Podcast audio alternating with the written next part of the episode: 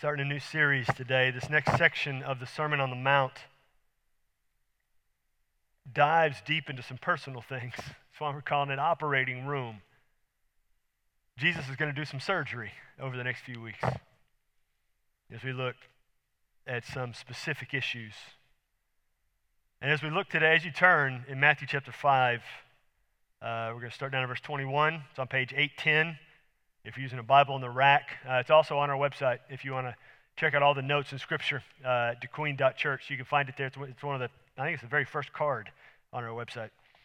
Um, does anybody remember Flintstone vitamins? Flintstone vitamins, 10 million strong and growing. There you go. Uh, Flintstone. Did anybody when they were? Did anybody take Flintstone vitamins as a kid? Did anybody like them?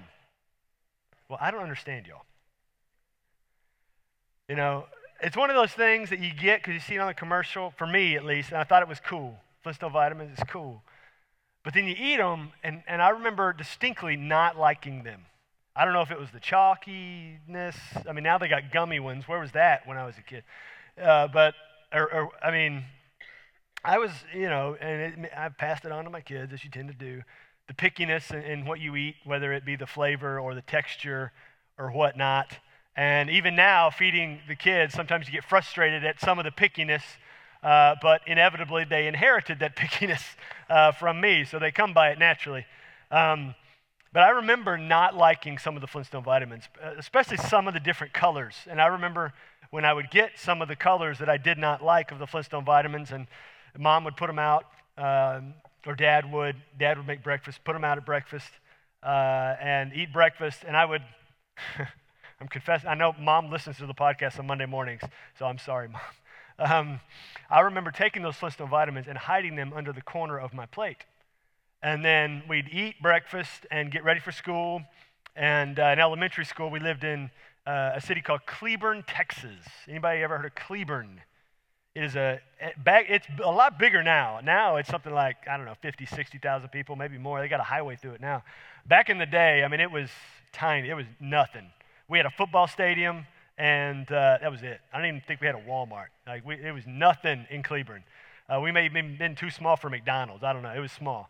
Um, we live in Cleburne, Texas, and um, our, our, my elementary school was right behind our house. Like we, I could walk out the back fence, and I was on the the elementary school property. It was right there. And so we'd eat breakfast and we'd walk to the elementary school. But I'd take those Flintstone vitamins on the way. We had the kitchen at one end of the house, and then you walk through the living room and into the backyard and then onto the school. Well, I remember walking from, I can just picture my mom seeing this now, uh, from the kitchen, and I would have the Flintstone vitamin in my hand. And I'd walk past the couch, and quickly I would drop that Flintstone vitamin behind the couch and keep on walking like nothing happened. And as a kid, we sometimes we do this as adults too. Out of sight, out of mind. You don't think about it, it's gone. You know, I don't know if you do this in your house. Do you ever get stuff in the mail and you put it in the stack and you put it over the side and you don't think about it because you don't see it anymore and it's just there and it's not there. It's out of sight, out of mind. You don't think about it until one day you're like, oh no, the whole stack of junk. I know there's a bill in there somewhere. I got to go through it, kind of thing. And so it's out of sight. It's behind the couch. I didn't think about it until one day when we were going to move. And to move, you know, you, you, you sell the house and we're going to pack everything up in the moving truck and then you got to vacuum the house and then clean the house and then you head down to where you're moving. So we were moving from Cleburne, Texas down to Pasadena, Texas, uh, down by Houston, from you know 45 minutes south of Fort Worth, teeny tiny town, to a massive suburb of you know the fourth largest city in the country. It's huge, at least in the way we perceive it. And uh, so I, my first thought that comes in my mind as we start to clean and move things is all those vitamins are behind the couch. I got to figure this out because we pull that couch out. I got to hide those vitamins so I don't get in trouble. And uh, of course, as a, as a kid, I'm not really strong enough to move the couch. Um, but I'm trying to figure out how I can do this. And they move the couch, and, and there's like, you know, several dozen Flintstone vitamins behind the couch that have gathered dust and are now, I mean, not that they, you know, were great before, but now they're just, you know, you don't want to even touch them now. Uh, and um, instinctively, you know, have being the oldest, I blame my younger siblings. It was them. They, I ate mine. I was a good kid. They, it was all their fault. They, they, they're, of the devil, and they put them there. And But of course, mom saw through that and it was all me. But, uh, but you got to sometimes, not just physically in our houses, but spiritually, sometimes we need to move stuff around within us in order to clean what we don't want to think about to clear out the mess that we've just left there and not really touched. It's been gathering dust. Some of it may be rotting and, really poisoning our soul, and it's just there, and we don't want to think about it, and we don't want to touch it, and we know it's there. We've shut the door, we put the rug on top of it, and we just don't want to deal with it because it's too messy. We don't really want to even give it to Jesus because to give it to Jesus means we got to bring it back up again, and we don't. It's like an open wound, and we don't want to go there. But in order to clean it out, you got to move some stuff and allow Jesus to take care of the mess. And that's what he's going to do today. He's going to dive right into some personal issues of spiritual cleanliness here in Matthew chapter 5. So, just to recap our context, Jesus is up in the hilly country and he's teaching, you know, I mean, who knows, hundreds of people, possibly thousands of people. He's got his close disciples around him. And he's got all these other people who want to be disciples, who want to be followers of Jesus. And we, so he starts this, the longest teaching we have of his in Scripture. And he's kind of outlining what it looks like to be a follower of Jesus. He's telling all of these hundreds or thousands of people, okay, you want to follow me? Good. This is what it looks like. This is what you should be living like. And he dives right into some hardcore stuff here. Verse 21 of Matthew 5. Jesus says, You've heard it said, you, or you have heard that it was said to those of old. You shall not murder, and whoever murders will be liable to the judgment, will be punished. Right? Can we all agree? Murder is bad. Some of you aren't raising your hand or nodding. We have, where's the security team? We need some help over here. Murder's bad, all right? And, you know, with Jesus, sin is sin, regardless of what it is, because any sin from a lie to murder separates us from God. And so any sin does that. But Jesus also knows the nature of, of us, of people, of humans. And even though he doesn't classify sin in that way, we do. We classify some as worse than others. Well, at least I didn't kill anybody today, you know? At least I didn't, I'm not as bad as that guy. And so we classify it in our minds, and Jesus knows this, even though he doesn't do it. And so what he does strategically in his teaching is he starts off here with the personal stuff with the bad of the bad. Knowing the crowd he's talking to, there's probably not a murderer in there. Knowing there's probably not somebody who just had just killed somebody and came straight there. Knowing that. And so he starts right off. You've heard that it was said to those of old, to the law, the people who have the law, don't murder, and whoever murders will be punished. And this is uh, the way he's going to teach here for the next little bit. Verse 22. But I say to you that everyone who is angry with his brother will be liable to judgment.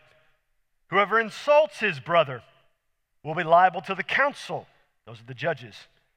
Whoever says, You fool, will be liable to the hell of fire. That's pretty intense. I mean, it starts, if you're angry at all with your brother. Now, this, it is biological, brother, but it's also ethnic, it's also cultural, it's also spiritual. If you're angry with your brother, and for, in our case, it would be spiritual brothers and sisters, anybody that, that you're you know, related to in that sense, if you're angry with them, okay, just angry. I'm going to ask you to raise your hand. You ever been angry with another Christian? I will. I have. Some of you did. Okay, good. I like you. I have, honestly. And he says, he's, he's equating murder to these three things he lists. If you're angry with any of your brothers or sisters, Christians, then he says, whoever insults his brother, insults his brother, whoever says something negative about them, Again, don't raise your hand. Anybody ever insulted them? Even not out loud, in your mind. You ever said something in your mind about somebody else, insulted them? And then he says this last one. Look at this one. Whoever says you fool will be liable to the hell of fire. Now, this, this, you know, that's not really a phrase we say very much. You fool. I mean, maybe you do. I don't. But there's a lot of implication in that phrase, particularly when Jesus is saying this in the first century. This, this was talking about somebody that, yes, they lacked brains, that they were not very smart, uh, but it was also um, saying something about their character, that they were an immoral person in the way they acted and lived. You were, you were making a comment about the type of human being they are, you know, uh, damaging their reputation. And so Jesus says these things if you're angry with them, if you insult them, if you uh, say, if you call them this name in a negative fashion and uh, draw, you know, aspersions on their character, he says, then that's the same as killing them. It, it is a sin and it's bad and, and it's, it's messing with your spirit and your soul. Now, Jesus isn't necessarily giving a new rule here against anger and negative comments, adding to the, you know, do not murder scenario. Uh, he's not giving a new rule. He, he, what he's um, talking about uh, is that we need to allow our hearts to be sifted by God. We need to allow our hearts to be filtered by God. You see, murder stems from anger. Anger is the base root. And so Jesus is saying if that is, is the ultimate you know, end result uh, to the extreme, if we would just kill this thing at the beginning, this anger issue, then it would not only never get there, but it would prevent uh, all kinds of evil from happening around us. Anybody ever been angry before? Ever? Yeah.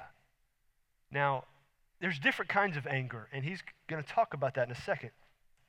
But this anger issue is something that we all deal with. It's something that's deep within us that we sometimes don't even see it, don't even realize it's there. Sometimes we, we're, we're frustrated and irritated and don't even know why. Somebody can ask us, this happened to me, why are you so frustrated? I don't even know, I just am. More often than not, that's because there's some unresolved anger just lying under the surface that we've never dealt with, and it's bubbling up in the, within us, and, and, and we're just allowing it to lash out at everyone around us, just spill over onto everyone around us. We've got to allow God to take care of the mess within us. And there was one of the commentators I read this week in talking about this, said something truly revelatory. You know, Jesus talking specifically about how we treat other Christians if you're angry towards them, if you insult them, if you, if you say something negative about their character, why would, who am I to extend wrath towards someone from whom God's own wrath was withheld? Do I think I know more than God or am better than God or, or, or are more just than God? I, I read that and I thought, whoa, I got to back up a second. That's, that's pretty harsh. I mean, because really, when I would extend wrath towards someone that God withheld his wrath from, a fellow believer, who am I to do that? To put myself in the place of God and say, God, you don't know what you're talking about. They deserve anger. They deserve wrath. They deserve whatever I am going to pour forth from them with the fires that come from me. And God says, No, no, no, back up. You're missing the point here. He's talking about this anger, this deep anger that seeps into us and has far reaching implications. Because look at what he's talking about. He's mentioned in this entire passage. Anger has, can, can affect our actions, ultimately, in murder.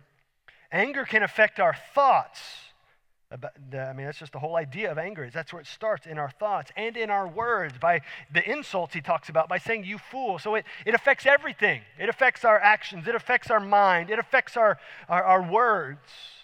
And we've got to cut it off at the beginning, otherwise it will change everything. I mean, we've seen it in our culture.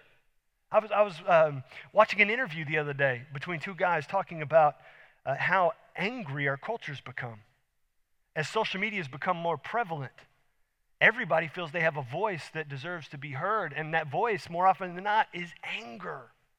Anger at politics, anger at somebody who, who forgot to put a comma in their, in their post on Facebook, and it changed the whole tenor of what they were trying to say. And they were eviscerated in the comments because they forgot a comma. I mean, we're just so angry all of the time and want to spew that anger onto anybody and everybody. And Jesus says, we got to stop that mess. I had this thought, this imagery came to my mind. I've got this kettle in my office. I make tea before I speak, help uh, help my voice a little bit. But you know, this you can see it's got some water in it, just over a liter. That's how we measure things in America. Um, and you got to plug it in. But the, even though it's got power and it's got water, it's got every component in there to get some hot water. But it's not going to get hot water until it's triggered. It's got this little button on the back. It'll turn blue. Uh, maybe I didn't test this. Let's see. Hey, there we go. That once it's triggered, it's going to start to get hot. It's plugged into power. The power feeds the kettle. The kettle's got the components in it to get hot, but it's not going to start to get hot until it's triggered. Now, we know within all of us, we all have different triggers. We all have different triggers. It could be a word somebody says, it could be the way somebody, you know, the tone in which they say it, it could be the body language somebody's having. And it just sets us off about something in our past. Somebody says, Man, you're just like your mom. Whoa. And that just takes us down a whole new rabbit hole we didn't want to go down. Somebody could say, I can't believe, and they would say a word that y'all have had a discussion about in the past, and they say that word again, or they say, You never so and so. You always, dot, dot, dot. And, and it just triggers something, and you lose it, and you can feel it bubbling up within you. Now, every time you see that person in the future, the bubbling is always there, right below the surface. It's always going. I don't know if you can hear it. I can hear it going. Get my mic down here. You can hear it going. And it's just, it's just, it's just getting ready to explode, getting ready to boil up. And if you fill this thing up with water all the way to the top, as it boils, the water's going to shoot out and spill over everything that's around it. It's going to keep getting hotter and keep going and keep bubbling up. Every time that trigger comes, it's going to get you. Every time that trigger comes, you're going to just spew. Every time you see that one person make that one political post, you're just going to, even though you may not comment back in your mind, you are saying all kinds of stuff about that person. You're making all kinds of you know things in your head about who that person is and the way they were raised and this, that, and the other thing. And they don't know what they're talking about. They just watch that one channel on the on cable, and that's where they get all the information. And obviously, obviously they're wrong, and, and you're just going crazy about these things and it's bubbling and it's getting hotter within us. But the thing is, when we're focused on those things and we're allowing those things to get us hotter, we're not focused on Jesus. We're not focused on Jesus. We're not focused on Jesus. You say, oh, but Jesus got mad. Did he? Yeah, he went in the temple and he flipped those tables. Yeah, but if you go and read those scriptures, it doesn't actually say he was mad when he did it. We take our emotion and apply it to his action. He may have been righteously angry, but the scripture doesn't say it. He just walked in there, saw people doing things that they should not have been doing in the name of God, and he says, No, guys, don't do this. And he turned over their tables and, and kicked some of them out. But we have issue and we try to put it on Jesus. Well, I'm just being righteously angry at that company that put that extra line item on my bill, and I'm going to call them and give them a piece of my mind. And they're going to get it. And I'm going to ask for their supervisor and their supervisor and their supervisor. Well, did you ever tell any of those supervisors about Jesus, or were you just screaming at the phone? Now, I'm not just laying it on you, all right? When I first moved to De Queen, I mean, Jessica will tell you, I was on the phone with the internet company, let's make it generic, every single day. Not yelling or screaming, but trying to get better service. Uh, and it has to be a check even in my own spirit. Like, is, does this person on the other phone, on the other end of the phone, deserve my wrath over the one meg internet we're supposed to be getting and we're not. No. And where in the scripture does it guarantee my one meg internet? It doesn't. They need grace just like I need grace. And how I respond, even in a situation that I feel I'm justified to respond in, should not be bubbling up. I should not allow it to get to this point, to start the bubble, to be triggered by that issue. Like it, it, it got to a point. Hey, Caleb, we have my phone. It's, it's right there under the bulletin. I don't know if you guys have this app on your phone. Like it got to a point to where, especially with the internet thing, man, I would come in every day and I would open up the speed test app. Anybody got that on your phone? I saw some of you look at somebody sitting down the row from you. Immediately, boom. And I'd look at that, and it, uh, you know, at the time we were, we, we, we I think we had one meg internet. At the time, you know, and it wouldn't jump up above like one tenth. And I'm like, oh, I can't believe it. Are you kidding me? I go, Jessica, give me that number again. What's our account number? I'm calling them and getting this deal. And it was that was my trigger. I had to delete the app. I had to delete it and say, no, I am this is this is bad news. I can't focus on studying scripture. I can't focus on calling those people. I can't focus on visiting that. I'm just going crazy about the internet. I'm calling the other internet company in town saying, how can we get a line to the church? Because there's not a line that you're in. How can we, how much would it cost if we put up a pole out here and drug it from across the street? we did. We had somebody come out and look, and it's astronomical, so we didn't do that. but I thought, this is just, and then I just had to sit down and say, this isn't worth it. That was just, and that's just one trigger. We've all got them. Obviously, I know some of you, the internet's your trigger because I saw the pit way your family members were looking at you. Even now, I'll get up in the morning sometimes and I'll hit that test the speed test at my house. And it's and, and our internet's way faster than one meg, and it's like half what, what we're paying for. And I'm thinking, it's half what I'm paying for, and I'm paying for this. And, and it's in the middle of the, you know, it's like 5 a.m. Nobody's using the internet right now. It, no, I'm not using the internet, but I want it to be what I'm paying for. And it's a trigger. And I know it's a trigger, and I got to shut that down. And when it triggers, it's still going to bubble and it's still, it's hot and it's still going to get going. But if I cut the power, then whether the thing's triggered or not, it's not going to affect what's going on inside. But I've got to cut the power.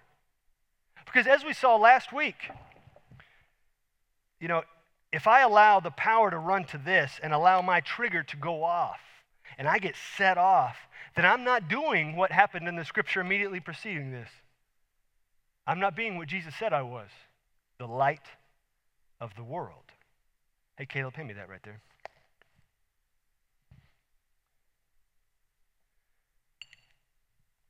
Thank you. You see, if my anger is plugged into the power and it's already triggered, the second I plug it into the power within me, it's going to start bubbling up and getting ready to boil over. But if I take the power away from the anger and plug in the light of the world that Jesus has put inside me, then the anger stops and I'm representing Jesus everywhere I go. That doesn't mean it's going to be easy. It's not as easy as unplugging a cord and plugging another cord in. It's not. But we've all got issues with this, all of us. All of us. You say, well, I know so and so, and they don't deal with anger, and they're just awesome and perfect. Well, you don't see behind the scenes. You don't know. It's there. We all deal with this in one way or another. And how we deal with it is a representation of, of are we lighting the world for Christ or not? Jesus said, You are the light of the world. So we all have, as Christians, as believers, this capability within us. But whether or not we light the world is up to our response. What are we allowing to receive the power? Our anger or the spirit that's been given us? And so Jesus is teaching this in a very general sense. He's going to give an example in just a minute, but the Apostle Paul takes this teaching and he gets very specific and practical in Ephesians chapter 4. Ephesians chapter 4, verse 29. Paul actually refers to anger as an opportunity for Satan. And he says this, verse 29 So when you're angry, let no corrupting talk come out of your mouths, but only such as is good for building up, as fits the occasion, that it may give grace to those who hear. Do not grieve the Holy Spirit of God, by whom you were sealed for the day of redemption. Now, I want you to notice something. Paul says, Let no corrupting talk come out of your mouth, anything harmful. Don't let any harmful words come out of your mouth, but only let come out of your mouths that which is good for building up, for encouraging, every time it is needed, that it may give grace to everyone who hears. And that verse 30 do not grieve the Holy Spirit of God. So, what he's saying is when harmful words come out of us, it is grieving the Holy Spirit, it is grieving the heart of God. Harmful words spring from anger and grieve the heart of God. Verse 31. He's going to list, now, as we get into this list, he's going to give us. These are different kinds of anger. All right? I'm going to break it down for you in just a second, but we're going to read it. So let all bitterness and wrath and anger and clamor and slander be put away from you, along with all malice. Be kind to one another, tender hearted, that's compassionate, forgiving one another as God in Christ forgave you. Now, verse 31, these are these different kinds of anger that we need to be aware of and watch out for. Let all bitterness.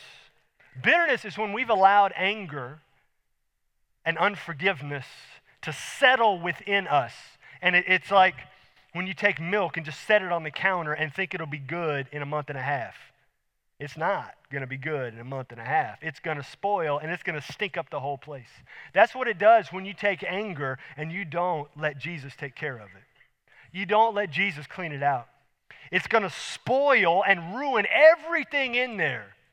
You got to take it and clean it and fumigate the place to, to remove any element of that stink within you. And bitterness is a stink, and it spoils you. So let all bitterness be done away with. All wrath, that is destructive anger. Anger that seeks to tear others down, to, to tear situations down, or physically a place down. Destructive anger. And then just anger itself, just any kind of anger that, that, that, that, that, that pours through our mind and comes out in our thoughts, in our words, in our actions. And then clamor. I love this one. Clamor. This is loud anger so that others know why you're angry. Anybody know somebody like that? They just like to be angry and let it be loud so that everyone can know why they're mad, why they're angry, and what the situation is, and know all the, you know, the sordid details of the, of the issue. So he says, uh, you know, bitterness, uh, destructive anger, anger, loud anger, and then slander. This is, this is anger that comes out in insults that uh, uh, would harm somebody else's reputation, intentionally saying things about someone else because of how you feel about them that makes someone else see them in a negative light. And just in case he didn't cover everything in those, he says, and also all malice. So anything else that would be covered under the basis of anger that is intentional and uh, would seek to malign somebody else or some situation, that it covers everything else. So bitterness, destructive anger, anger, loud anger, and then slanderous anger and malice. He says, put all of that away. Unplug the power to all of that. And instead, as you shine your light, verse 32, be kind to one another, tenderhearted, compassionate, forgiving one another as God in Christ forgave you. You see what those things are in verse 32 that he describes kindness, compassion, forgiveness. That is the heart of God. That is living out God's love. God loved us, and so He forgave us. God loved us, and He gave us kindness. God loved us and showed us compassion in the grace and mercy that He continually offers without a cap. It's the love of God. And so when we apply the love of God to our spirit, everything changes. When we apply the love of God and shine the light of Christ to the world, it unplugs the power from the anger and lets us shine. But what we have to do is, is apply the love of God.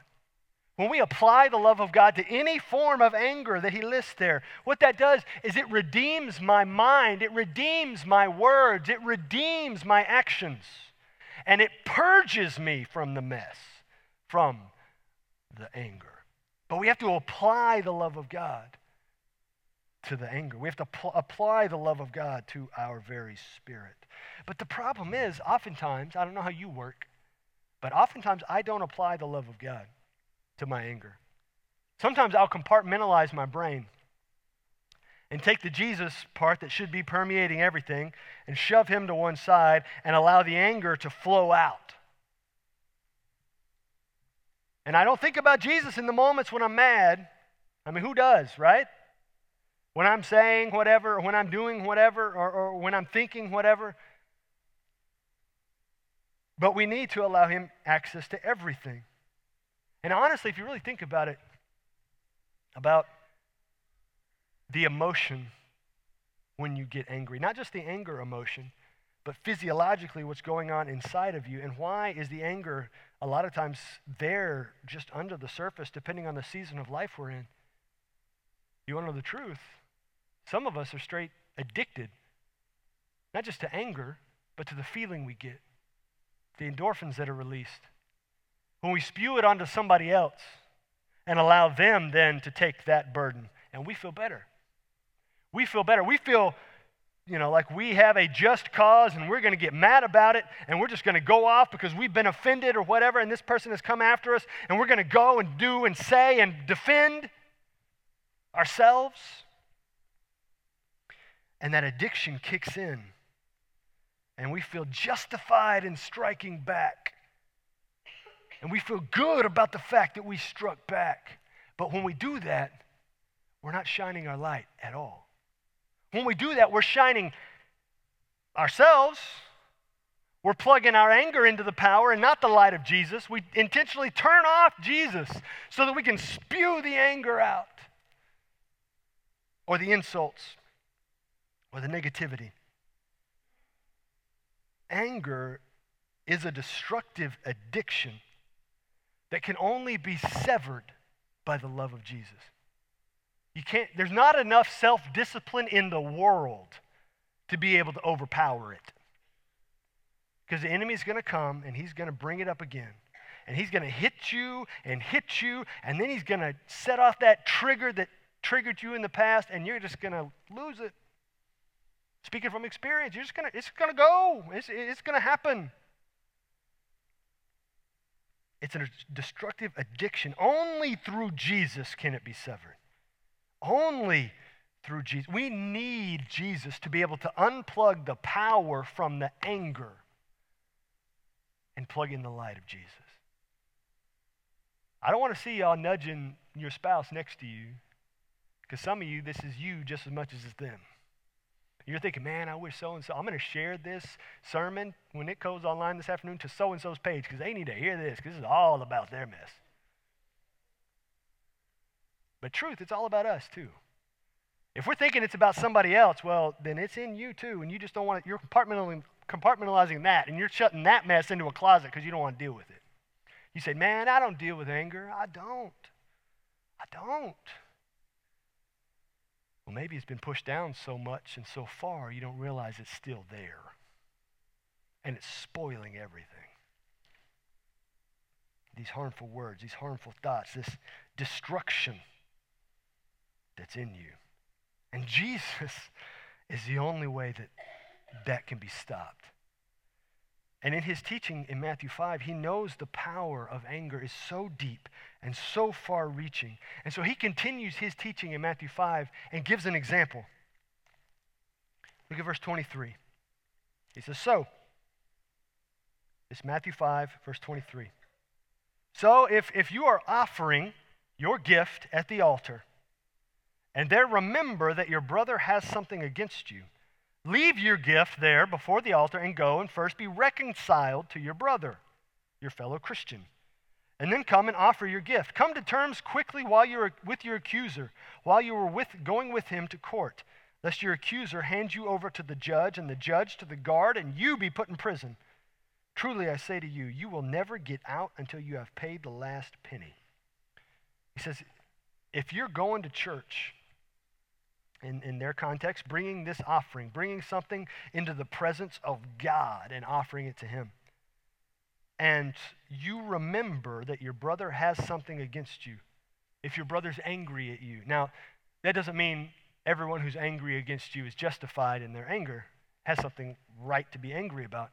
But what's implied by what Jesus is saying uh, in the language he uses is when he says they have something against you, what's implied is that this is a legitimate grievance. Like they have a reason to be angry. You sinned against them, did something intentional against them, and, and you have messed them up. You're the one who triggered them.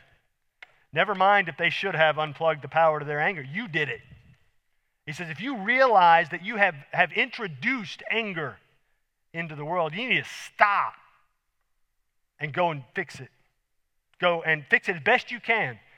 As best you can. Scripture says uh, we need to be at peace with everyone as far as it depends on us. We can't control the way they act, but we can control the way we act. And so we go and we try and, and, try to be the light of Jesus, apologize. I was absolutely in the wrong. I should never have said that. I should never have done that. I should absolutely have done this. And I am abs- completely sorry. I, I, Jesus has, has already been dealing with me, and, and I'm sorry. And try to inject the love of Jesus into the situation. Because what Jesus is teaching is that unresolved anger affects everything. We can't have undefiled worship if there's still unresolved anger within us. We can't. It's impossible to do that. We can't go on, on, on living with unresolved anger and try to offer undefiled worship to God because it doesn't happen. We can try to close off that part of our brain and only think about Jesus in the moment. And then, you know, we were fighting on the way to church. We're going to do Jesus. And then in two hours, we're going to go home and the fight's going to start again. We just have a temporary reprieve. And then we're going to hit it. I'm, it gives me two more hours to think of stuff I'm going to say when we get back. Jesus says, no. Compartmentalization is a myth. If it's in you, it's going to affect everything. You can't just shut it off and act like it's not going to affect the other stuff. It is. It is. Every single time. It's going to affect everything. Our insides affect our outsides. The thoughts and emotions that we have not surrendered to God wreak havoc throughout everything we are through our households, through our friendships, through our thought processes, and messes up who God designed us to be. What, what ends up happening is those thoughts, those emotions, that anger, that anger, it limits our strength. It limits our peace. It limits the amount of God's Spirit or the amount of what God's Spirit can do within us.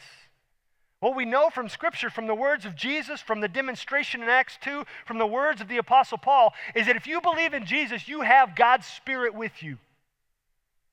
However, God's Spirit doesn't always fill you. Doesn't always fill you.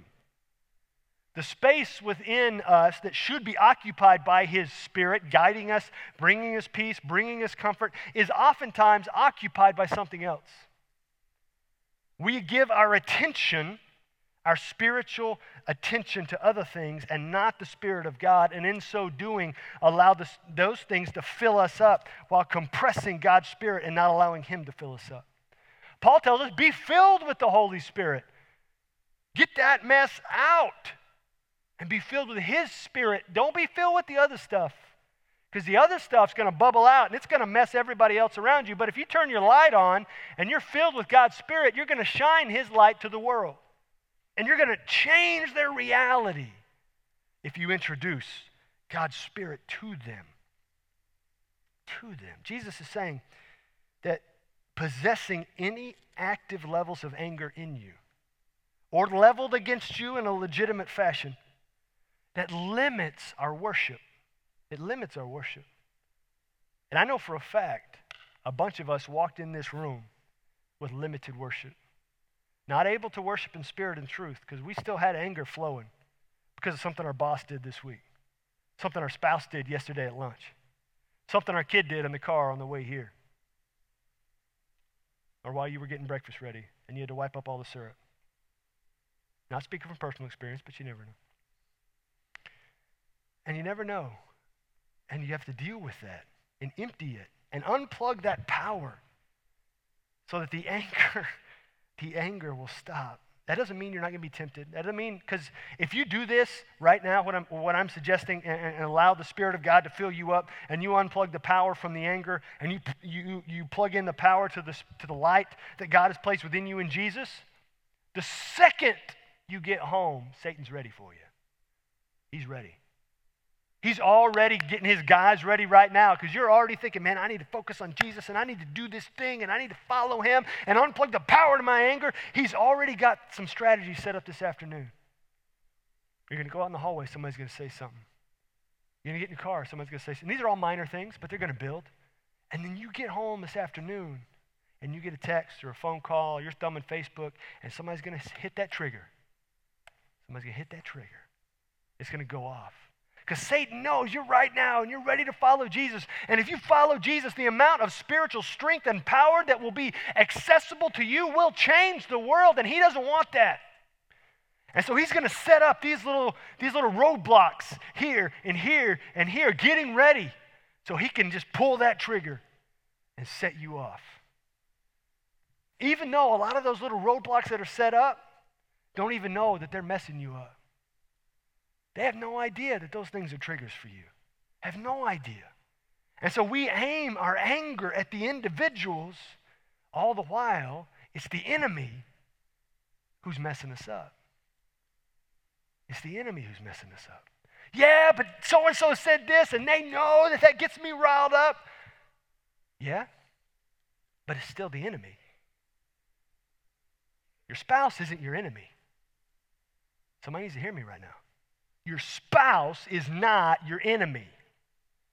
Your kids are not your enemy. They're not. Your boss is not your enemy. The president is not your enemy. The myriad of Democratic candidates for president are not your enemy. The fear you face of what it will look like after the election if it comes from the enemy, then he's your enemy. Not those other things. Not them. Not those things. Our enemy is not flesh and blood, but the powers, the principalities. It's not flesh and blood, it's Satan. That's who it is. We can misdirect and we can do all this, but we miss the point. C.S. Lewis wrote about it in Screwtape Letters. That if you, you know, that uh, to try to get, it's about one demon writing to another demon about how to tempt this one guy. And he wants to get this guy to turn away from God. And he, he instructs the younger demon to do it by getting him distracted, by getting him to turn his eyes away from the truth of what's really going on. What's really going on in the spiritual world is that the enemy wants to mess up your life. He wants to mess up your family. He wants to get you distracted, to get you to turn your light off and plug the power back into your anger. Because that will prevent our effectiveness for Jesus. And if he can do that, he'll do anything and everything, using anybody and everybody to mess you up. Because he's been doing this a long time. And whether you want to admit it or not, he's really good at tempting. He's really good at it. And he'll put all those little things in your path in order to pull the trigger on you this afternoon. And we got to unplug the power so that when he pulls that trigger, nothing happens. And he can flip that switch all he wants. But if the power is not plugged in, nothing's happening. All that we're doing is shining a light to every single person. Shining a light. That's our responsibility. That's where we're supposed to be pursuing. And we need to allow God, we need to allow God's Spirit access to everything within us, even that stuff that triggers our anger that may have happened 50 years ago. Move the couch, give it to Jesus, and let Him take it. Because you can't, you don't have strength enough to unplug the plug by yourself. You can't. If you try to yank on it, it's still going to be receiving power. And somebody's going to say that thing that was, that was a trigger to you because emotionally something happened to you several decades ago and you don't even realize it because you don't want to deal with it. And you put a rug over it and you push the couch up against it spiritually and you just left it over there and you don't even look over there anymore because you don't want to think about it. Even just a slight thought, and you just shut that down. Woo, almost lost that lamp. and you just shut that down. You say, Man, I'm not going there. I, I, no, we're not even going to talk about this. This group of people's talking about. It, I'm going to go over here because I don't know that. Mm-mm, mm-mm. We go that mess, and I'm just going to go, and I'm going to go somewhere emotionally. I don't want to go, and so I'm going to shut it down. And then somebody will say to us at some point in the future, "Why, why, why are you acting that way?" I don't want to talk about it. Something happened way back, so I don't want to talk about it. You know where we get the thought? I don't want to talk about it. That's the enemy. He knows if you don't talk about it, you won't deal with it. If you won't deal with it, it will poison your insides and you'll pass it on to somebody else. And you just give it away. We mentioned it last week. You'll give it away generationally. Because if you don't deal with it, you will pass it on. And so you got to deal with it. Move the couch, clean out the mess, allow Jesus to clean out the mess, and then you can push it back, and life will be different.